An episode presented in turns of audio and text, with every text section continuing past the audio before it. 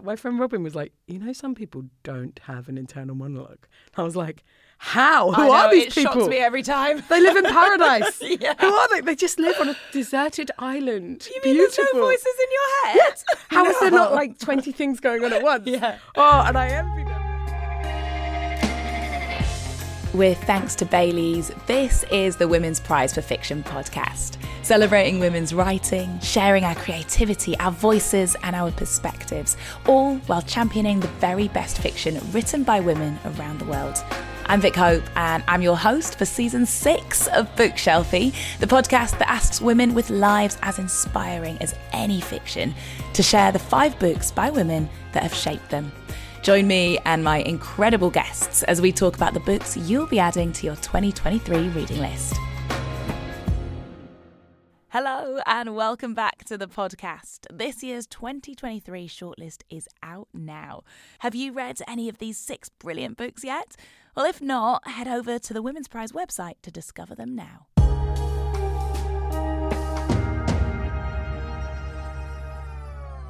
Joining me in the studio today is Josie Long. She may best be known for her stand up comedy, but she's also a podcaster, playwright, co founder of the education charity Arts Emergency, and now an author with her very own debut book, Because I Don't Know What You Mean and What You Don't, a brilliant, richly drawn collection of short stories.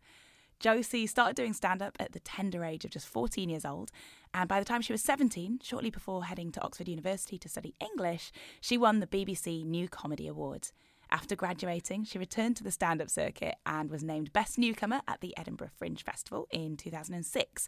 She's since become the first woman to be a triple nominee for the Edinburgh Comedy Award, and we are delighted to have her here with us to discuss some excellent books. Welcome to the podcast, Josie. Hi, thanks for having me. From studying English at uni to writing your shows to writing a book, what has been your relationship with literature? Oh, wow. I grew up in Orpington, which at the time I felt like there wasn't that much cultural stuff near me. I, I mm. suppose there, there was like a museum, and, and I used to go to the library a lot. But when I was a teenager, there was one secondhand bookshop on the high street. And uh, it was called PTO Books, RIP, PTO Books.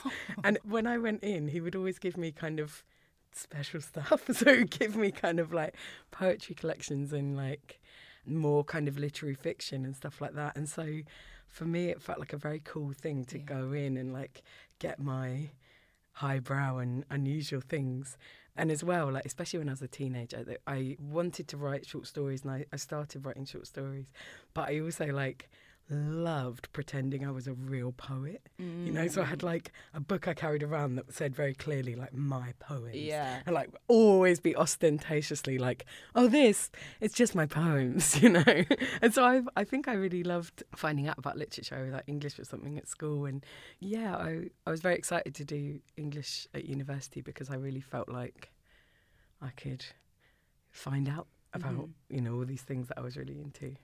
I've collected a lot of books, and many of them I still haven't read, and I just love having them there. Yeah.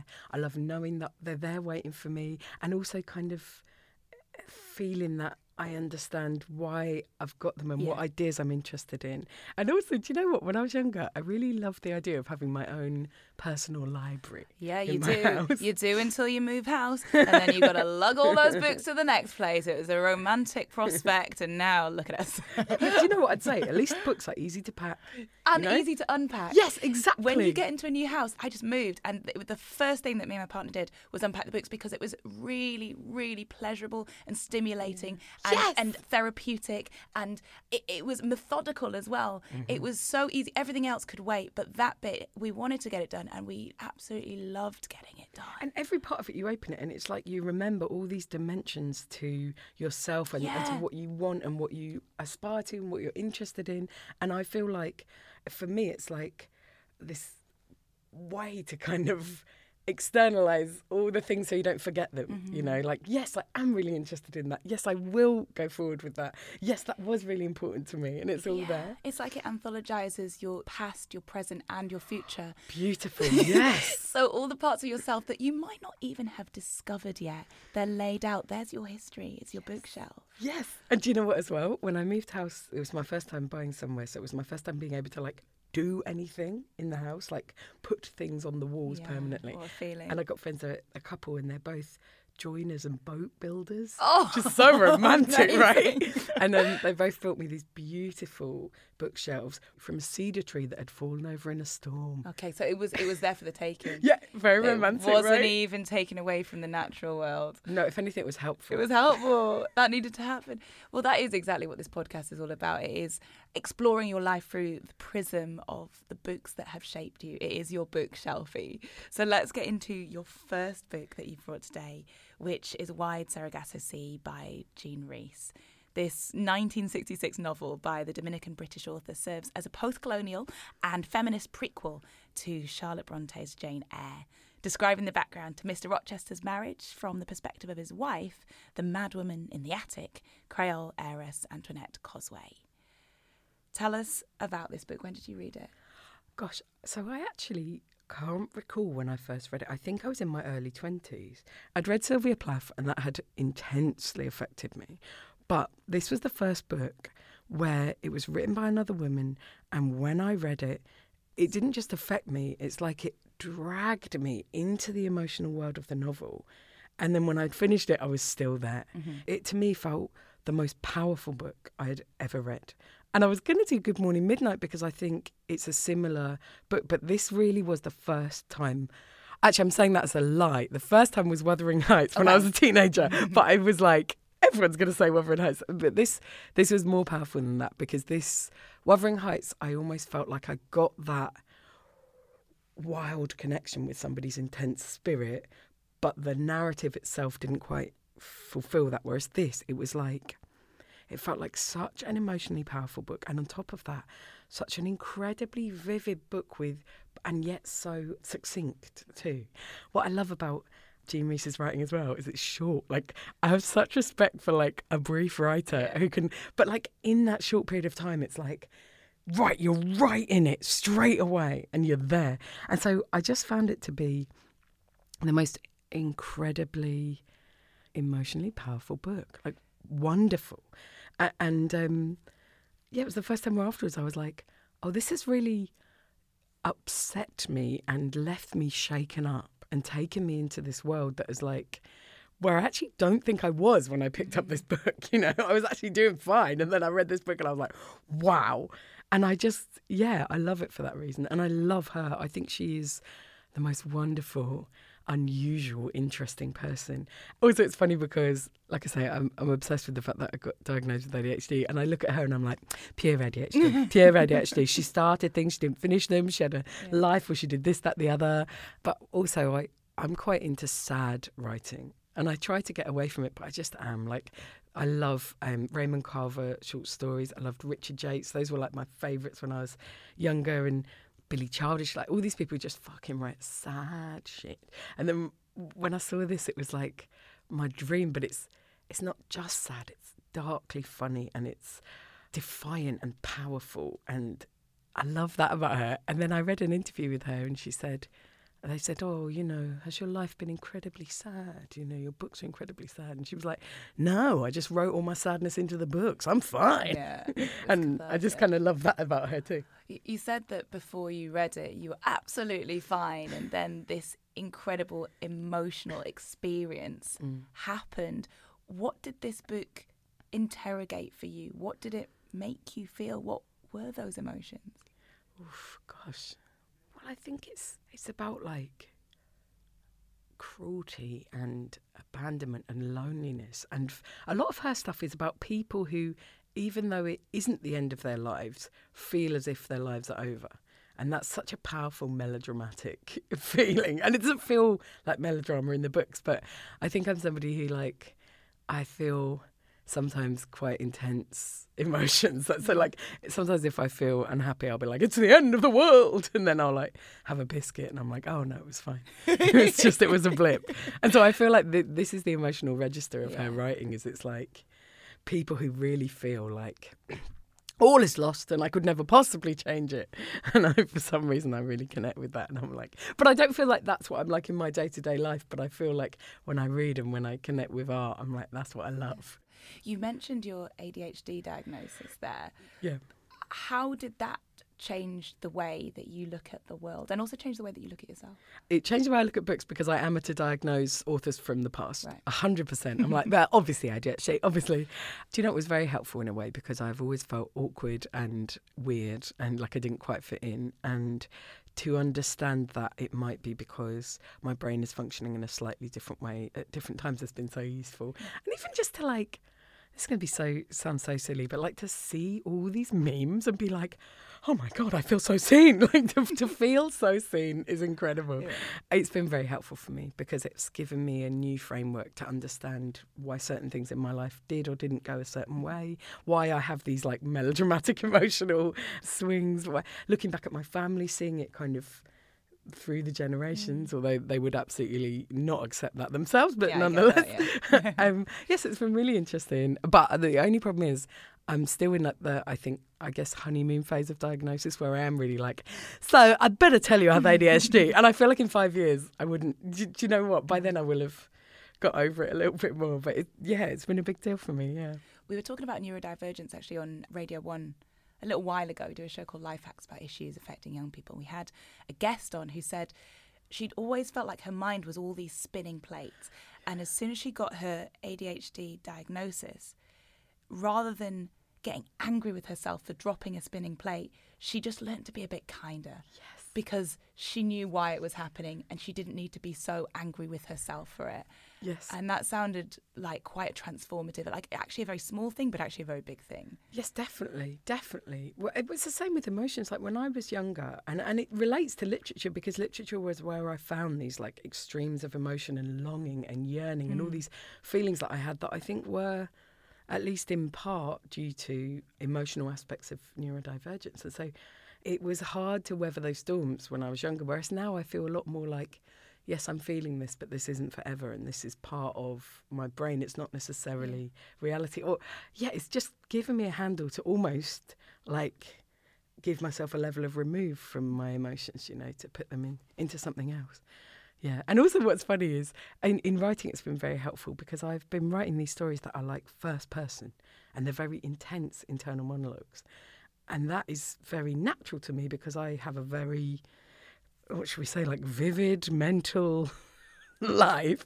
But then when I found out, my friend Robin was like, you know, some people don't have an internal monologue. I was like, how? Who know, are these it people? Shocks me every time. They live in paradise. yeah. Who are they? They just live on a deserted island. You mean Beautiful. there's no voices in your head? Yeah. How no. is there not like twenty things going on at once? Yeah. Oh, and I envy them, but I'm also like, at least I, I can use this to like really, yeah. really channel it into understanding kind of complicated things or I don't know. You can harness it for you. Do you think you, you would have done anything differently in your career or in your life if you had known earlier? Oh God, let's not even get into it. I'm 40 years old. Uh, yeah, I mean, like I can look at when I was eight and I had real problems at school. I can look at when I was struggling in my A levels. I can look at when I got to university and I felt completely abandoned in this like odd way. I can look at relationships I had. Oh my God, I could look at something every single year in my mm. life and say, had I known, I could have. But at the same time, like perhaps had I known, I wouldn't have made art in the same way, and perhaps had I known, I wouldn't have like done the weird impulsive shit I've done, which some of it was amazing, yeah. you know. And, and brilliant.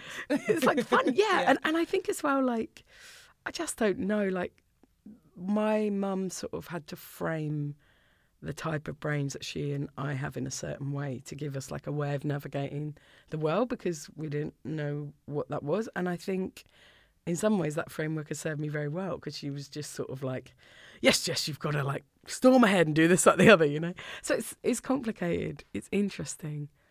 Uh, and I suppose the worst part is I can't do anything well, about exactly. it. it's exactly. so funny, isn't it? Let's move on to your second bookshelf book oh, now, goodness. which is Hope in the Dark yes. by Rebecca Solnit. When the worldwide movement against war in Iraq failed to persuade the Bush administration against military action, Many activists felt that their actions had been futile. This book arises out of this moment, arguing millions marching against war did not constitute a failure, but a step towards success. At a time when social and environmental pessimism can make us feel powerless, this book delivers a clear, well argued case for hope. Can you tell us why you picked it? Oh, firstly, I just love her. And I love what she manages to do as a writer because she can write things that are, I guess, like polemic or uh, just a political argument, but they also just have so much poetry and story and personality in them as well. So they're beautiful books, the, the things she writes. But this book in particular, oh, I just love it. Like for me, as somebody who kind of I, I write stand up and it's often about like being on the left and losing because that's how it's been the last 12 yeah. years, you know? And, and, that's quite a hard thing to be like, right, I want to write a show about how we can try and stay optimistic and not feel defeated. And it's like, oh God, we've been defeated. Right, okay, I want to write a show. And, and to read this, I felt like it was really helpful in, in not just understanding, but also beautifully summarizing what is important in terms of trying to, I guess, like be useful to political struggle or I don't know. Like I, I feel silly saying stuff like that, but like she says that hope isn't like bland optimism saying that everything's fine. Hope is an axe to knock down the door to allow you to take action. She sort of gives it a power for you. So with Arts Emergency, we have this phrase that's like optimism is a weapon, um, and what what we mean by it is that basically that it's something that if you have it, it's a power that can't be taken away from you by powers that be or by money or lack of it or by even by legislation you know you cannot legislate away people's ability to carry ideas and to to keep that kind of power and that defiance. And um, yeah so that book just got me through a lot. And and it was really funny because I, I, I also there's a really good Howard Zinn quote that's about like being hopeful in dark times isn't being foolish. It's thinking about how the history of mankind is as well as a history of cruelty, it's a history of cooperation, kindness, incredible feats of like love and, and stuff like that. And so, like, it's a similar book to that, and it gives clear examples of different movements that have had these successes. And um, I used to do it at the end of my show as a joke. I used to read a bit, and then I'd had a bit earlier about a quote from To Kill a Mockingbird, and then at the end of the quote, I'd be like, oh let's let's kill the bird let's get the bird. And then like at the end of my show it was like very serious reading this beautiful quote from Becca, rebecca solnit and then at the end being like and we've got to get the bird let's get the bird. And so like i have this lovely connection to this book in particular because i used it in my show every single day for a couple of years. But i also just yeah i really love her writing. I find it inspiring. I'm going to take um, hope as an act yeah. I needed to hear that today. Oh my God, please have a look at the book as well. Yeah. Because it's so full of these. This is what I love about it. Sometimes as well, you don't just need the thing to be said, but you need the thing to be said so well and yeah. so succinctly you can carry it around. A concise queen we love to see. Yes. Oh my gosh. and its optimism is. Oh, so this is Arts Emergency. We say optimism is a weapon. Is a weapon. Okay. Um, because it's about like creativity, not just in terms of creating a piece of art, but in terms of allowing yourself to believe that the future can be different and that yeah. you can create it. Um, I think is really important. I really, really needed to hear that, and I'm really oh. happy to have it now in my toolkit. Gosh, I'm glad. to take into the day. So thank you. Oh God, I hope I haven't misquoted it. And you'll no, be like, "She says hope's a trumpet." What? It, I'm like, "Oh shit!" but it doesn't matter if you did because it was good anyway. It doesn't matter. If she didn't say it, just pretend I said it and I wrote it. but I think she did. I think she did. I'll talk a little bit about your alternative reality tour. Oh um, yeah, which is a reaction against political and social doom and gloom. Can you just tell us a bit about about oh, that? This was quite a long time yeah. ago. About ten years ago, I no more. um, Twelve years ago, me and my friend were in the process of setting up Arts Emergency, but there was like a big atmosphere of protest at the time, and everyone I knew and everyone I was meeting, we were all just involved in like attending the student protests, trying to help make UK Uncut actions really um, special and exciting, and just getting involved with that. And it became something that was like very much a big part of my life. But it was after a little while that I sort of felt like, you know, there's all that chat about activism where you've got you've got fighting against, but you've also got kind of showing why you're fighting, and also like not fighting, like the the radical part of activism, which is about love and fellowship and communion and things which are not related to commodification, you know? And so me and my friends uh, and we, I've done it a few times, and it's been some of the most interesting and unusual things I've ever done. Where we just would get loads of writers, performers, people in this van, and we'd just go around the country and pitch up somewhere and I would like tweet about it, so that would get me lots of very like nice, gentle cardigan wearing people. And then also, also I've noticed you're wearing cardigan. It's a massive compliment. Um, it's very itchy, though. I am just going to say. We've been talking, we were talking about this before we started recording. Very itchy cardigan. And that's a problem for the crowd, you know. Everyone's yeah, just scratching, just scratching themselves. everyone's trying to trying to concentrate. Um, but it was like very gentle yeah. people who have long been my crowd, who I who I love dearly. And then also what we would do is we would just go around like flying to anyone who was out and about. And so we would have these like really wild shows full of teenagers who just didn't give a shit. And like we would get people from the local area who would like come and perform like um, like one time there was this we met this boy at a skate park who came and like sang um, a cover of a George Ezra song, and it was so incredibly beautiful. It was like I, I like genuinely getting like tingles thinking about it because his voice was incredible, and it was like in I think it was in Trowbridge in a car park.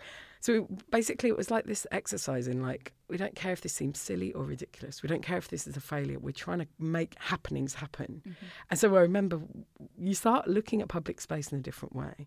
So you suddenly are like round the back of a shopping centre and you see three flights of stairs arranged in a corner, and you're like, that's a theatre you know. And we had this bed sheet. Yeah, exactly. It's perfect. yeah. And then we had this bed sheet that we got the logo on, and we would try and string that up. And the first time we did it, we had this amazing tour manager who really jo- jokingly but very took it seriously. So he would use the lights of the van to light the banner, and he'd be like. Five minutes. This is your five-minute call performance. Like it was very sweet, and it, and it was one of those things. I think I've done it three or four times, and all the times I've done it, I have had some of the most unusual experiences of my life. Be it staying in a sort of semi ruined stately home run by a very unusual activist and swimming in the river in the morning before we did this thing in a bus shelter, or suddenly in Leicester in an underpass performing to 200 people. We had no idea how they got there, having one of the most beautiful shows I've ever had in my life with loads of comedians, often just doing silly stuff, not even really doing political stuff. But the point of it was to say, if we can make this happen, being as we are. And we would also we we got a grant at one point from Sussex University. I don't even know if it was by fair means or foul, but we used it to like buy food, like pizzas and stuff. So every show would be like, and now free food. And then we had this massive box of books. So we are like, and free book. And oh. we just like give stuff. And it was like if we can create this thing that is nothing to do with money, that is like free and unusual and and also kind of there's a situationist slogan which is like we will ask for nothing we will demand nothing we shall take occupy. And i like this idea that we were going into spaces that are often semi-privatized and being like we are occupying this space for the glory of fun and then we will leave. Mm-hmm.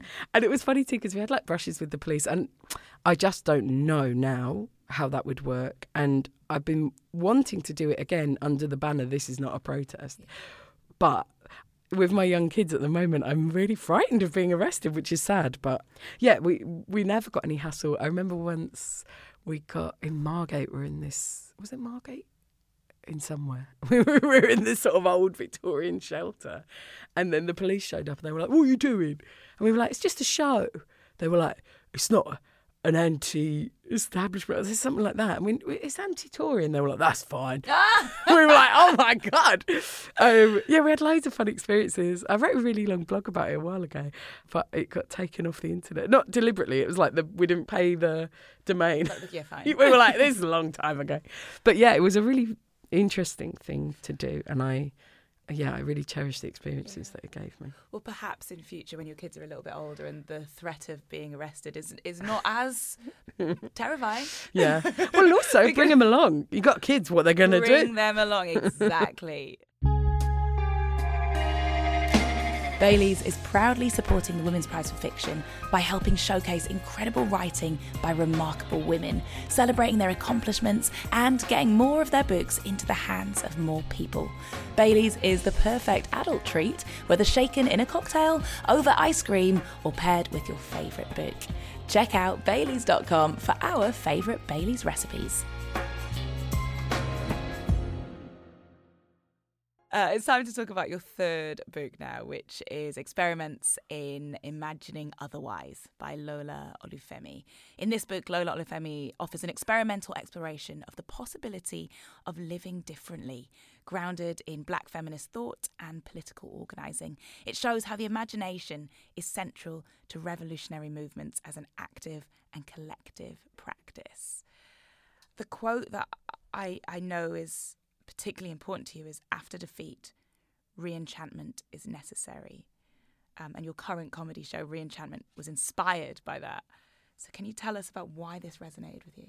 Well, so I, I love the way you kind of introduced it because it, it is about imagination and uh, like political imagination being so important. But it, I think sometimes when you feel particularly defeated or you feel particularly unable to feel like you can be useful, you need to hear from other people. Sometimes I feel like we're all going along to the same goal, and sometimes you're going to be exhausted and other people are not.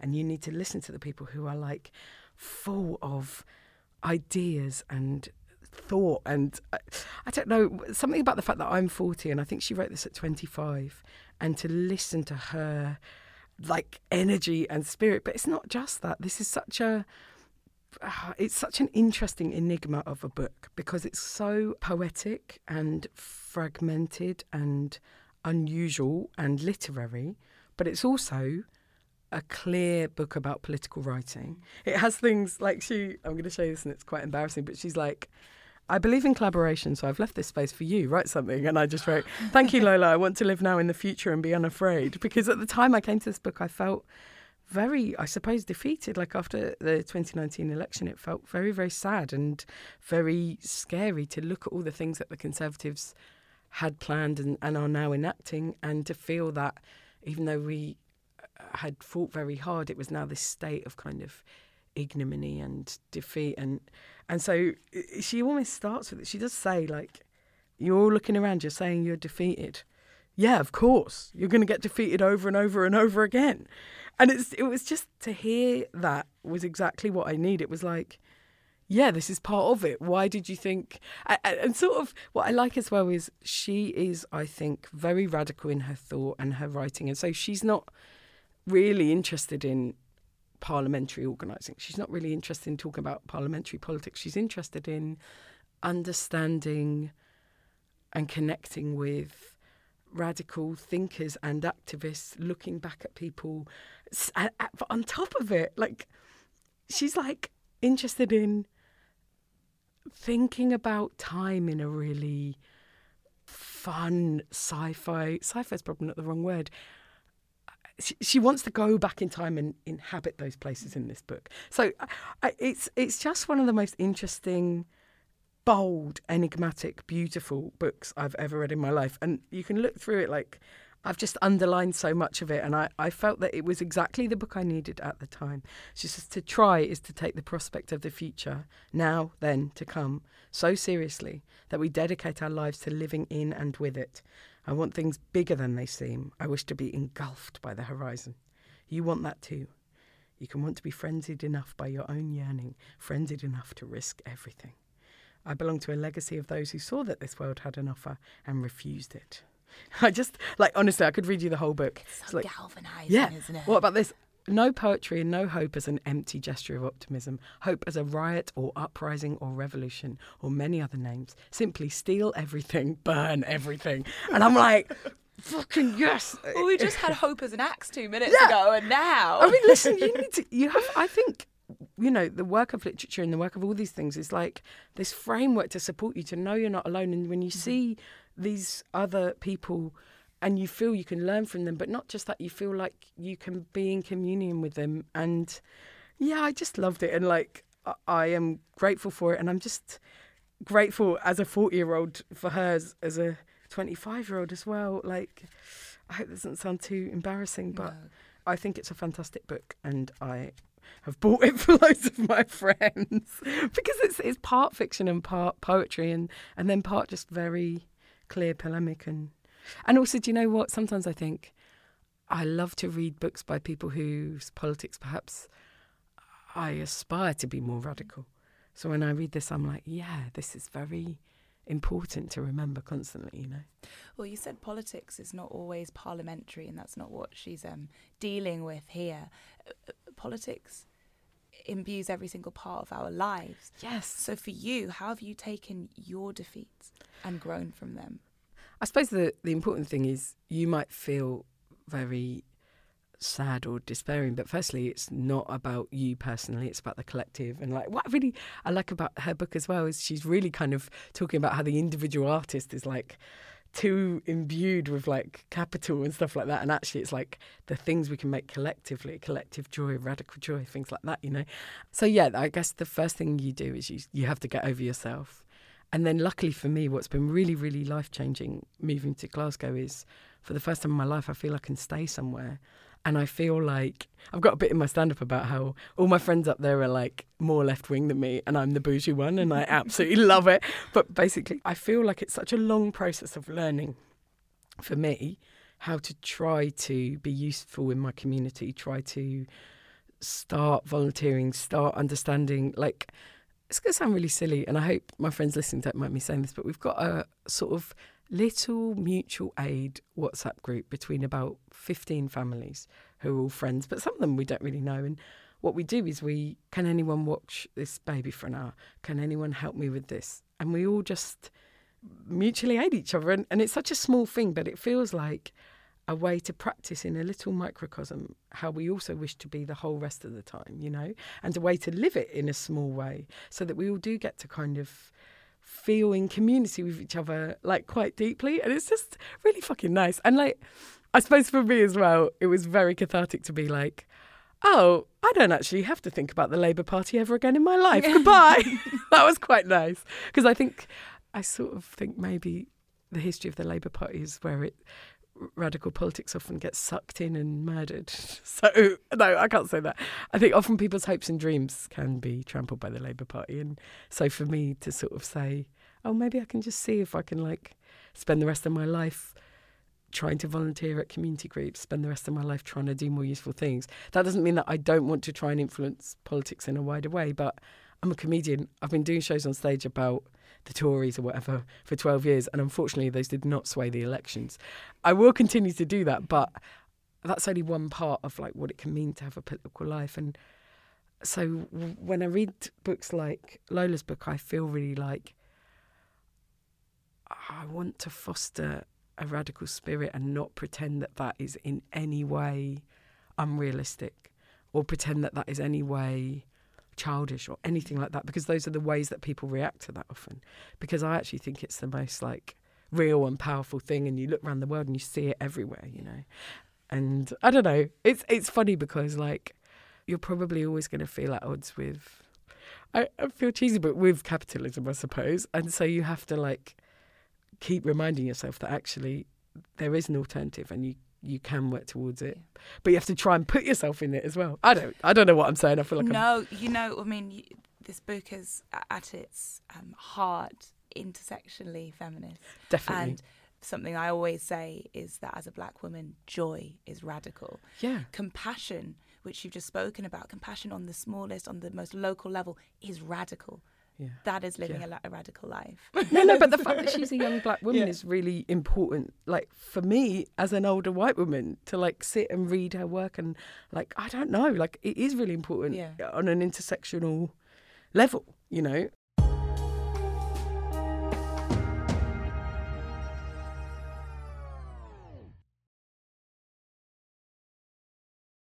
Let's move on to your fourth book, book now, which is Devotions new and selected poems by Mary Oliver. I see it sitting there on the little table next. To that shocked me for a second because I so I feel like you know I think it's like in the office where he says what's your favorite album and he's like i think it'd be the best of you know and i felt really you but, can choose you can choose a compilation it's absolutely fine um, yeah, this is a bit of a curveball, I suppose, because I really like the nature writing of Raymond Carver, mm-hmm. who, you know, sad short stories. And then in his 40s, he's like, guys, did you know nature exists? It's great. And I feel like that's a vibe I can really understand. I only discovered nature a few years ago, yeah. but oh my gosh, it's changed oh, everything. But, also, I just didn't know. did you? Go, I grew up in the suburbs. I of... grew up in the countryside. I wasn't thinking and I wasn't appreciating. I mean, I was, yeah, I was enjoying. Teenagers but I wasn't I wasn't taking in it, how transformative and how transcendental yeah. like the experience of nature was. I was just taking it for granted, and yeah. I it wasn't until I needed it because we were being kept inside yes. that all of a sudden it hit me.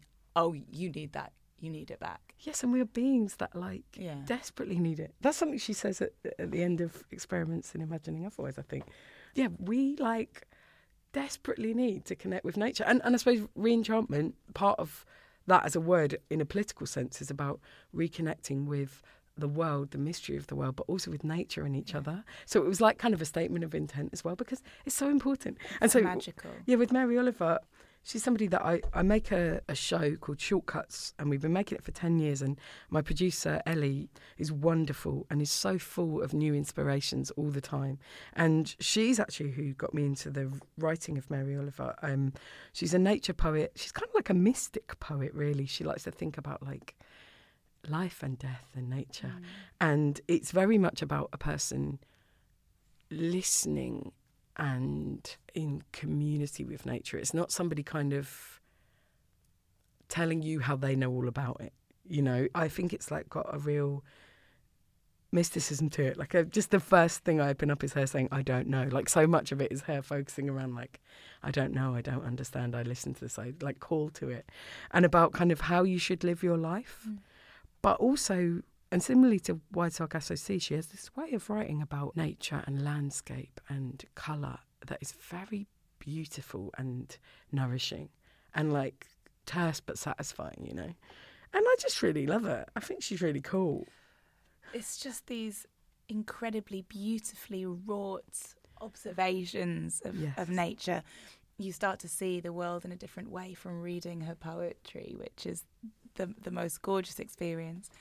And I know that one of the themes in Reenchantment, your last Edinburgh show, was to reconnect with nature and beauty. How, how have you been doing that? Well, do you know, it's funny. I can't get over that I now live. When, when I was younger, and one of the reasons I moved to Glasgow was every time I would ever get up to Glasgow, I'd, I'd arrive and I'd be happy, you know, and I'd be like, oh, it's weird, I'm so happy here. and then uh, there's a place called Gourock that's got an outdoor swimming pool that obviously my favourite thing in the world. And you go along the side of the Clyde as it comes right out on a train for like 40 minutes. And when you get there, you can get little ferries uh, out to different peninsulas and islands. And the view is so stunning. It is like these just hills in the distance over this beautiful bay. And the fact that that is 45 minutes away from where I live, I can't believe it. Mm. And, and so uh, I suppose it's like I don't necessarily know how well I've yet done it. Like I've been swimming in like lochs, and I love that. I've been to like little trips to islands and stuff with my daughter, but I feel like it's very much like the direction I want to go. Like quite often when I write a stand-up show, I almost write it aspirationally for Yeah. myself. I'm like, this is where I want to be, and if I'm doing this over and over again, this is my what I want my focus to be. So yeah, it's like I would like to do that more. I, I've been in sort of what I call pure maternity recently, which is like just everything's about the baby. And now, slow and steady, where I live, you can get a local bus out to um, the Campsie Fells, which is like a beautiful little walk with waterfalls. You can get buses to the Cathkin Braes, which are like some hills nearby. There's so much so close to me, like hills and Munros, and I just see it, and I'm like, this is going to be my life. It's going to be my future. And I wanted it for my kids too. My big girl, I've got a joke about it in my show, but basically, I put her into this outdoor nursery. And I was like, she's going to be this little woodland child. And she loves it in the summer, but unfortunately, in Scotland, basically for nine months, it is not the summer. And so during the winter, she just comes back like, like shell shocked, you know, just like, "Ah!"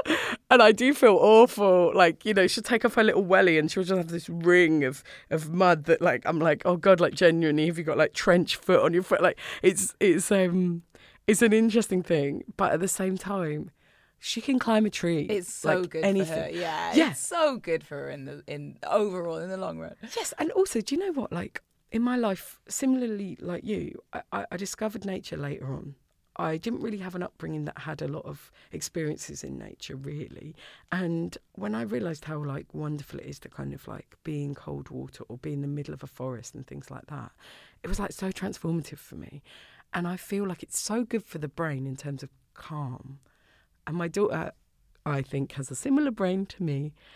And I know that when she's in the woods, it gives her a real sense of like calm and, and happiness and play. And like she loves playing with sticks and stuff. It feels very pastoral and like romantic, you know. But then she'll be like, um, Murray pushed me over. And then, and I'm like, oh God, I'm sorry. Is that what prompted the move from London to, to Glasgow? Was it was it for the kids or part of it? Yeah. It, it, do you know what? It was a lot of things. It was I have been working with my friend Doug for about 12 years now making films together and we he lives there and we wanted to work together more i have lots of friends up there and and also do you know what having friends who also have young families who i know we share a kind of mm. sensibility and and share values and the idea that we could like live our lives together was really thrilling. I love the architecture. I'm also just like an embarrassing little suck up for Glasgow. Like I'm so embarrassing, but like I think the culture is great. I think it's a great city. Yes, it's and a great city. People are so warm and yeah. friendly, and I feel like it has a tradition of radical politics that I largely really admire. It has a modern radical politics that I want to learn from and like just just be around and like yeah, I just love it so much. I love all the literature. I love walking around just like, oh, look at the sandstone. And I even love the rain. I'm like, this is great. There's so many kinds. It's wonderful. So, yeah, but it was partly, I, I wanted, I mean, I couldn't afford to stay in London and have what what I felt was like a quality of life, and I just was becoming so incredibly embittered after 20 years of renting. Like, I think it was important for me to leave before I started committing anti-landlord crimes. You know, I just didn't. I didn't want to be be criminalised myself through through anger, um, and so I think yeah, it was important in lots of ways when you get to a place and you even love the rain and you find yourself walking around saying, I love the sandstone, you know you've made the right choice. Thank you. I, do you know what? I very much appreciate that. Very much. right, Josie, it's time to talk about your fifth book that you've brought today. There it is, which is Drinking Coffee Elsewhere by ZZ Packer. This is the acclaimed 2003 debut from American writer ZZ Packer about the lives of young black men and women in small town America. A collection of eight blistering short stories, this book explores what it means to be human and deals with race, gender, identity, and the need for belonging. Why have you brought it with you today? Well, so do you know the thing I would add as well that it deals with that is, I think, a way that I initially really connected with it. It's about class as well. It's about people who have been the prize pony of their school or of their uh, high school or whatever. And like in particular, there's one about someone going to Yale, and about like playing all the games right to try so hard to get into these rarefied establishments, and then when you get there, realizing how marginalized you will remain in them. Yeah. And for me, so it's about how class intersects with race, definitely, and intersects with gender and, and all kinds of other things. But that was the level that I felt like, oh, I really do understand certain parts of this. And so then to read the writing about race too was so helpful because it felt like another layer of learning and understanding. We can all understand. We should all understand. Yeah, to, yeah, totally. But on top of that, like, oh, it was just so exciting to read something. And I know now that obviously this is 20 years old, but it is still very recent, you know, to read something modern that gave me the same sense of excitement and exhilaration as it did when I read people like Raymond Carver or, or Richard Yates. I feel like the writing is so wonderful and the stories are so good. A very mysterious writer is how I would describe ZZ Packer because I read this and I was like, more please. And now I can't find more and I'm like, why not this more? Is, this is the debut. Yeah, but I, I know that she's she has a very like important career and she does lots of teaching and writing and but this book itself like yeah, I really felt like there were parts of it that I really, really connected to about not fitting in, perhaps being a somewhat alone, not necessarily having certain like support networks around you. About definitely as somebody f- coming from not money, going to these moneyed mm. environments, but also I loved sort of reading these stories about you know places and communities that are don't know about, yeah. I'm not a part of. I interrupted myself from something else I was trying to say, and I'm so annoyed at myself. Oh yeah, the complexity she manages to get into them. So even like, though these short stories, yeah, the vignettes. subtlety, yeah, yeah, like the subtlety of the writing, like drinking coffee elsewhere. I was rereading it the other day, and I was just crying because it's so beautiful and such, ah, just such masterful writing. Where it's like, it, uh, drinking coffee elsewhere. The story is about this incredibly bright young woman who has had a very difficult, abusive upbringing. She's at this like elite university and She has never felt worse or more alone. And it's about her defensiveness and her inability to let her guard down and about a sort of near brush with friendship. Oh my God, I'm going to cry because it's so beautifully done where you read it and you are so aware that what you are reading is the opposite of what this character thinks and feels and how she manages to build that. So you're so deeply in that character's internal world and like it's incredible that as you read it, you're like, how are you doing this incredibly nuanced thing where I know that this person is thinking this, feeling this other different thing, is trying to project this. The way that she builds worlds is just astonishing. And then I wrote a story about um, teen debaters who were like, again, the real prize pony of their like state school. And she has one about some a young person doing debating. And what I do often with books is I if something really has really jumped out at me or meant something to me, I fold the yeah, page down. Don't, don't worry, there is no judgment in this space about doing that. I do exactly the same. But then, do you know what my plan always is? To go back through the book yeah. and underline yeah. so that I can undo the thing. So. And then I didn't. And so then I'm like, like, this is really important. And then I'm like, wait, I'll have to reread the whole page and tell you why. And then I have to think about why. And it's just frustrating. But yeah, there's so much. And, and I thought about it before I did this. This is a, um, a page about, from that particular book where she talks about this person pretending and how they like making up stories about themselves and dishing them out to different people. But if they keep doing that, they won't be able to be honest. Yeah, you can't keep up with it. Yeah. And then she says, like, she says, Dr. Rayburn would never realise that pretending was what had got me this far. We're like, fuck. You know? Like, yeah. Um, it's crazy. I do the same thing as you, where I fold down the pages because the, the author has articulated something that I couldn't put into words. Yes. But then when you go back and read it and you yourself know the nuance and you know the layers Mm. because you've been there, it means so much.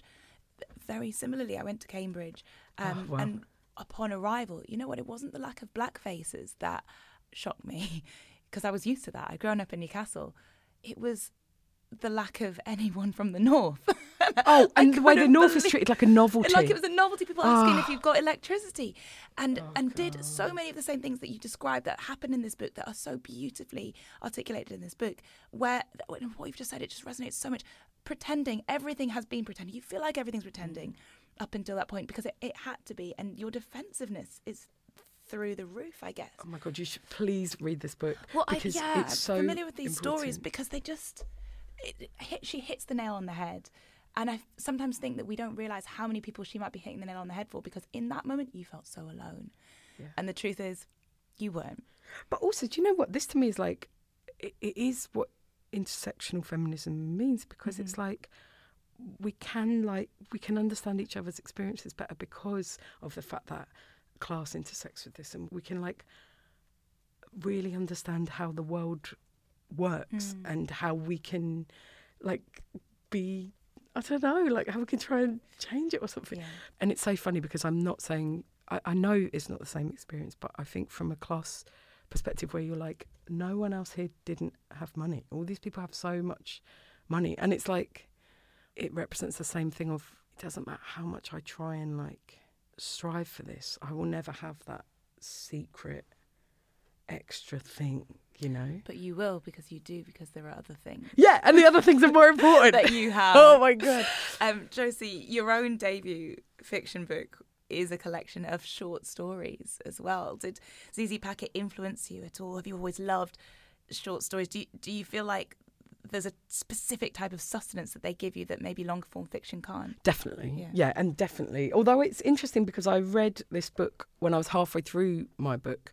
And so now I'm like, I hope I haven't ripped her off. It was such a meaningful experience. But like, yeah, definitely the, being able to sort of read these stories about people fighting against inequality, I suppose, or just fighting for a space in the world, or just like how complicated things can be and how difficult that can be.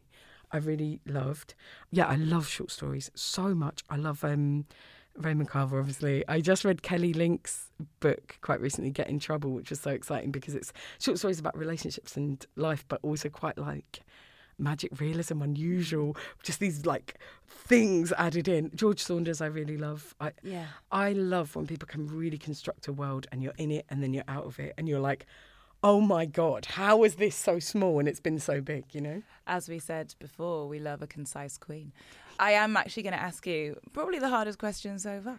If you did have to choose just one of these books, I know they've affected you all in very different ways. They give you very different things. Which one would it be? Which was your favourite? Oh god, this is going to seem like a curveball because I feel like it's the one I was least like this, but I would probably keep the Mary Oliver because, mm. and here's why. Like I'm taking this far too literally, but I've just been rereading these stories, so they're fresh in my mind. I've been carrying around Lola's book for about three years. So I feel like very fresh in the mind. Um, Rebecca Solnit, that's like that's not going anywhere. Whereas this, I feel, would give me a little bit of beauty and reflection going forwards. You know, I could dip in and out and have a cry about William Blake or whatever, you know, and then, then close it again. So I feel like just in terms of like peace and sustenance, I feel like that might be the, the best one. I don't know. It's funny, isn't it? It's hard, and yeah. also you don't have to. yeah, it's not true, is it?